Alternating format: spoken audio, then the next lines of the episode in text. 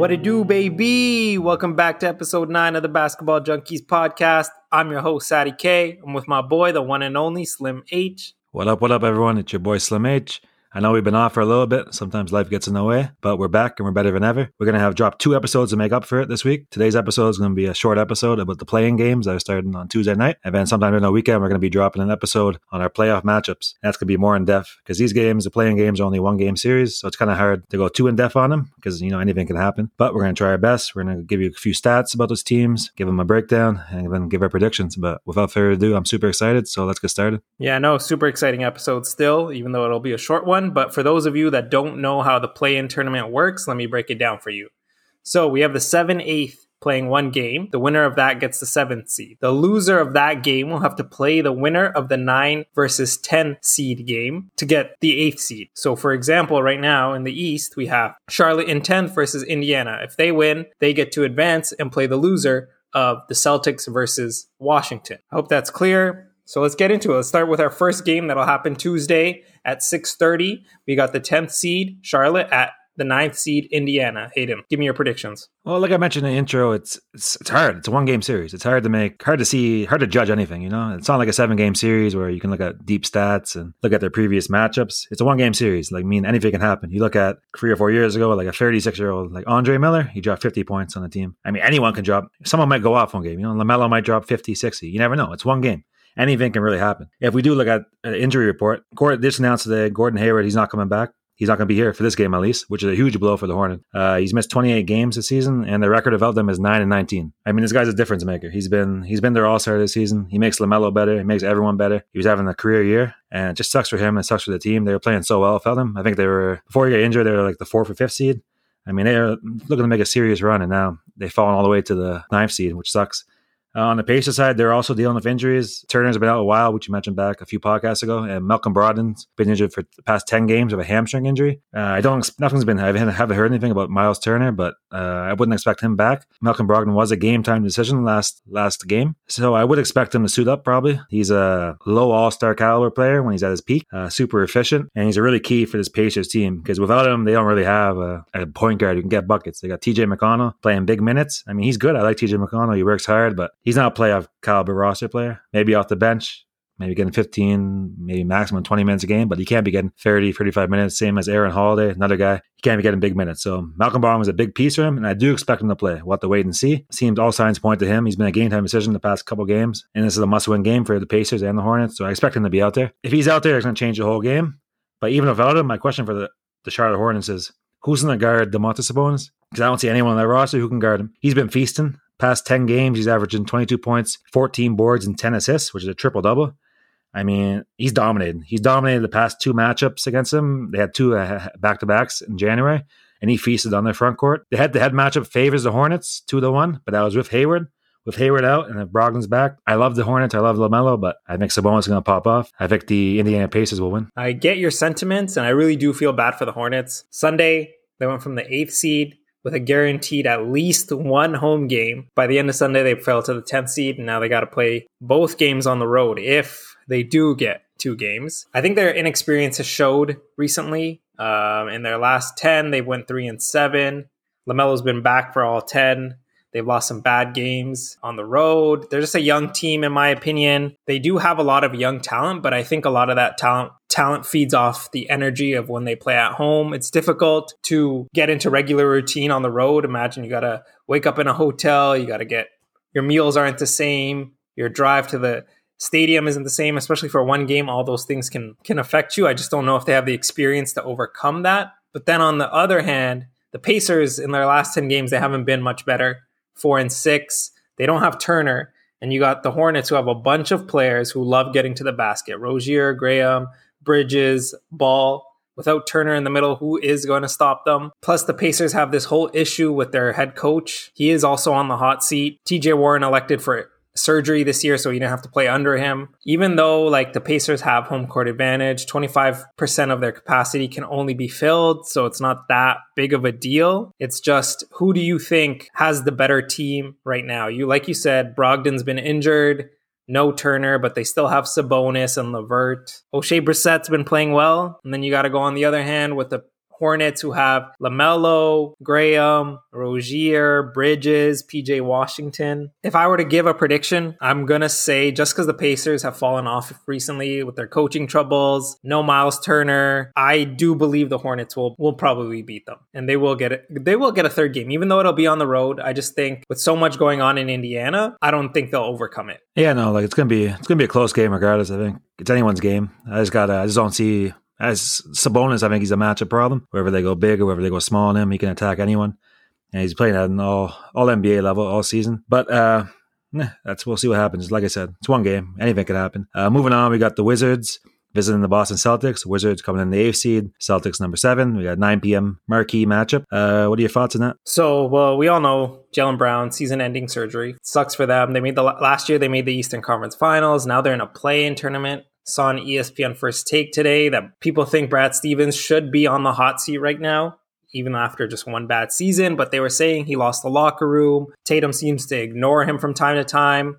But Tatum came out on Stephen A's World and said, no, there's no problem between him and Brad Stevens, but they do have a lot of up from upfront talent with him, Brown, Smart, Walker, Fournier. In their last 12 games, they went 4 and 8. They've lost to Cleveland, OKC, Charlotte, Chicago. I think the lack of interior presence is going to make it difficult for them. You could still go small ball in a sense if you still had uh, Jaylen Brown around, right? You could have went Brown, Tatum, Smart, Walker, Fournier. That way they could stretch the floor, limit the amount of impact a big man might have in this game.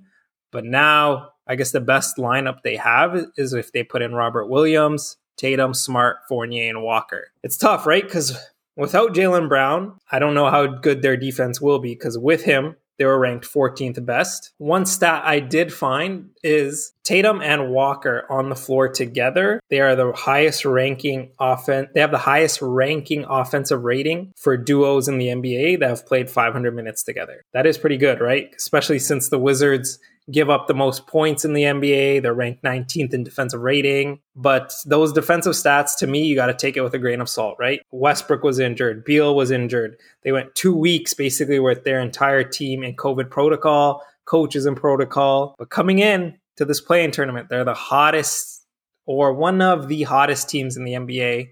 And this is a single game. And when it comes to one game, like you said, anyone can go off. But when you have a superstar, it's kind of just written. They got more firepower, in my opinion, than the Celtics have right now. Westbrook, four triple double seasons. He can go off. He's been shooting less threes. Robin Lopez and Daniel Gafford. Yes, the Daniel Gafford that you mentioned way back then. They've been playing well in the paint. And Bradley Beal, who just finished second in the scoring title run. He does have hamstring tightness. It showed on Sunday against the Hornets but he can take over a game in any any minute. He's a second tier star to me, one of the best scorers we have in the NBA. And to be honest, I definitely do think they will beat the Celtics to get into that seventh seed. And it's going to, to me, it just makes the NBA better having the Wizards face the Nets in the first round. KD versus Westbrook. What can what else can you ask for? So to me, that leaves me with the Celtics versus the Hornets and even though the Celtics are shorthanded, so are the Hornets without Hayward, I just think they have the experience to overcome the Hornets. There's no way Tatum's going to lose two games in a row, especially to the Hornets. Plus, Kemba Walker is playing his former team. Extra incentive. To me, it's going to be seven Wizards, eight Celtics. No, everything you said, Sam, man, was right on point. I mean, Celtics, they've looked, they haven't looked good all season. Uh, this was one of the teams at the trade deadline I was really high on for the second half of the season. I really thought they could make a strong playoff push. Obviously, they still can. They have an opportunity to make the playoffs, but I mean, something something hasn't been right with the team all season. I, I do think they don't win the play-in games, Celtics. I do think Brad Stevens will be on the hot seat. I mean, like you mentioned, it does seem like he's lost some of the players in the locker room. Uh, there was rumblings before that uh, Indiana, University of Indiana, the Hoosiers, they were making him a big offer, something like $70 million for a seven year contract something crazy money. He denied that, but I don't know. You never know in the summertime. Like we all, I said, I mentioned a couple times, it's a one game series, and then these one game series, it's about who can get me a bucket. These games are gonna be close. I don't think they're gonna be blowout games. These teams are gonna be tight. And they come down to in the fourth quarter, who can get me a bucket? Down by two, two minutes left, and then he scores. And Celtics, they got Tatum, good score, great score. One of the best in the game. But Wizards, they got more. They got more guys who have been there. They got Bradley Beal and Brody. And in these one game series, even though I don't like Russell Westbrook that much, I mean, I got to take him. He's been balling. They both been balling all season long. Westbrook's heating up the past games. The Wizards, they're 15 to 5 in the last 20. They are the hottest team in the NBA. I, I got to go with them. The one thing with the Celtics, Brad Stevens is a much better coach than uh, Scott Brooks. That's only one thing. So maybe he can out- outsmart Scott Brooks. But if Scott Brooks keeps playing Daniel Gafford, give him 30 minutes this game, I mean, it's a guaranteed win for the Wizards. So that leaves me with the Celtics and the Pacers for the eighth seed. And I'm gonna keep it short and simple. Once again, it comes down to star power. Who can get me a bucket? Pacers. I'm just not seeing it. Sabonis is good, but against the Celtics team, I think they can D him up. They got a couple front court players who can guard him. Robert Williams, really high on him. He's gonna be key. I think Tatum will bring him. They're not gonna they're little bit here, Celtics, and that will leave a good first series matchups with the 76ers for the Celtics in the first round, which you never know might have some upset potential. But that's for our Saturday episode. Uh, moving to the West Western Conference, we have first game of the night, 7:30 p.m. The number 10 seed San, San Antonio Spurs visiting the ninth seed Memphis Grizzlies. Head to head, the Grizzlies won the series this season two to one. I think Memphis is one of the most underrated teams in the NBA. Uh, I was going to mention them last last podcast how no one talks about them at all. I, I mean, I don't think what, what have we done, Simon? I think this might be our tenth episode. I think I don't think we've mentioned Memphis once. Have you mentioned them? Like, because they're mm-hmm. not underrated. They do have a young core, but I just think you might be boosting a little. But continue. Like I, I don't know. I just, no one talks about them. Mainstream media, nobody talks about them. I, I never talk about. I don't even figure. I don't figure them as a contender, but I think they're a team that's going to be a tough out in the play-ins, right, play-ins, and in the playoffs. Uh, Coach Chekin, he's kept the Grizzlies' identity from the Mike Conley days, from the Z-Bo days of grit and grind. He's done a great job. When he got hired, it was a year ago or two years ago. Everyone's like, "Who's this?" I think Dave Joerger was the was a coach, and he had done a decent job in Memphis. And we're like, "Who's Taylor Jenkins?" No one's ever heard this guy. And I mean, if you ask most NBA fans now I still think no one know who Taylor Jenkins is because you don't see this guy in the headlines. Nobody, you probably couldn't even saw a picture of him. Nobody would know who he is. But he's done a great job keeping the identity. Uh, this team works hard. They play solid defense. Uh, Ja Morant, he just said last week, we posted on Instagram. He said, Oh, I'm a top five point guard in the NBA, no doubt. I don't know about that, but he's got the confidence, he got the swagger, he's got the star power for the one game series. I mean, I, I got to go with the Grizzlies. I think they're going to game plan against the Spurs and their lack of shooting. De- Dejounte Murray, not the greatest shooter. DeMar DeRozan, afraid to shoot. Uh, it's going to hurt the Spurs. As much as I love Pop, as, love, as much as I love the Spurs and their ball moving and everything, I think this Grizzlies team is the real deal. I think they're going to be a tough out in the playoffs. I got to go with Grizzlies. I'm not trying to shit on you or anything, Hayden, but no one talked about the Grizzlies because they suck. Um, like they have young talent, and you're talking about the grit and grind era, but that grit and grind era didn't win anything. They what made one Western Conference Finals second round exit. They had the Warriors down 2 1 and still lost. I don't know if that's something to be proud of. That's like me being happy of the DeMar and Lowry era for getting into the Eastern Conference finals once. I do agree with you. They have a young core, they have potential to grow. I just don't think pieces like Dillon Brooks, he's a Canadian. I'm not trying to hate on him, but those kind of pieces aren't what they need to surround Jackson and Morant. Morant needs to improve his jump shot he's been lacking. I think they said he's shooting like 17% in the past 10 games. But if I, I'm not gonna lie, like I, I saw this game, and to me, it really doesn't matter because I don't think either one of these teams is going to be in the seventh or eighth seed by the end of this tournament. Yes, the Grizz have young players, young core, no experience. The Spurs are in no man's land. They have a mix of vets and young players. I am a DeMar DeRozan fan. I think he has more of an ability to impact the entire game from scoring, passing than anyone on the Grizzlies. He's been there. He's he has experience. Coach Pop is one of the best coaches of all time. In a one game series, I definitely think he'll out coach. Yes, no one knows who that coach is. So I don't even remember his name. So I do have the Spurs winning this game, no problem. I gotta give a shout out to my guy Dillon Brooks, one of the best Canadian bucket getters in the NBA, and I think he's the perfect example of these play-in games on. You don't know what's going to happen because this guy is either going to be super hot or he's going to be super cold. He's either going to go, he's either going to drop 30 on the Spurs or he's going to go out shooting like one for 15. I mean, this guy's super hot and cold, and he's a perfect example of in these one game series where if one guy gets hot, it's going to be over. And if Dillon Brooks gets hot, it's over. And I think he's a key part for his Memphis team. But moving on, the big game. Number eight seed Warriors versus seven seed Lakers, 10 p.m. Huge matchup in the NBA. I mean, this is the reason for the play-in games.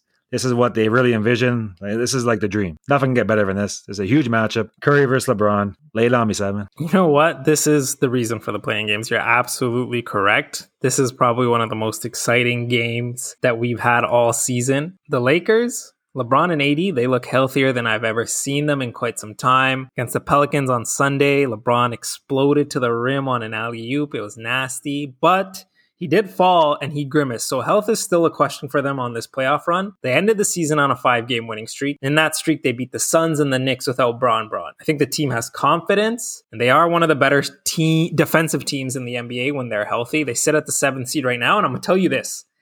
It's crazy because on the last day of the season, so many teams could have changed positions.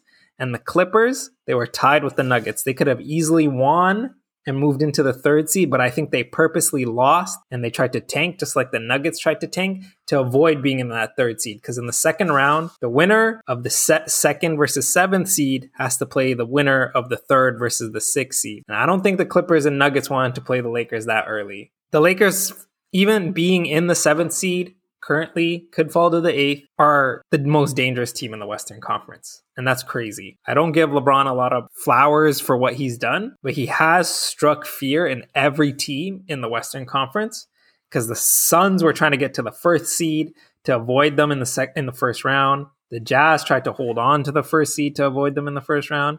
They're scary. They have depth. And look, the Warriors, they're winners of eight of their last 10.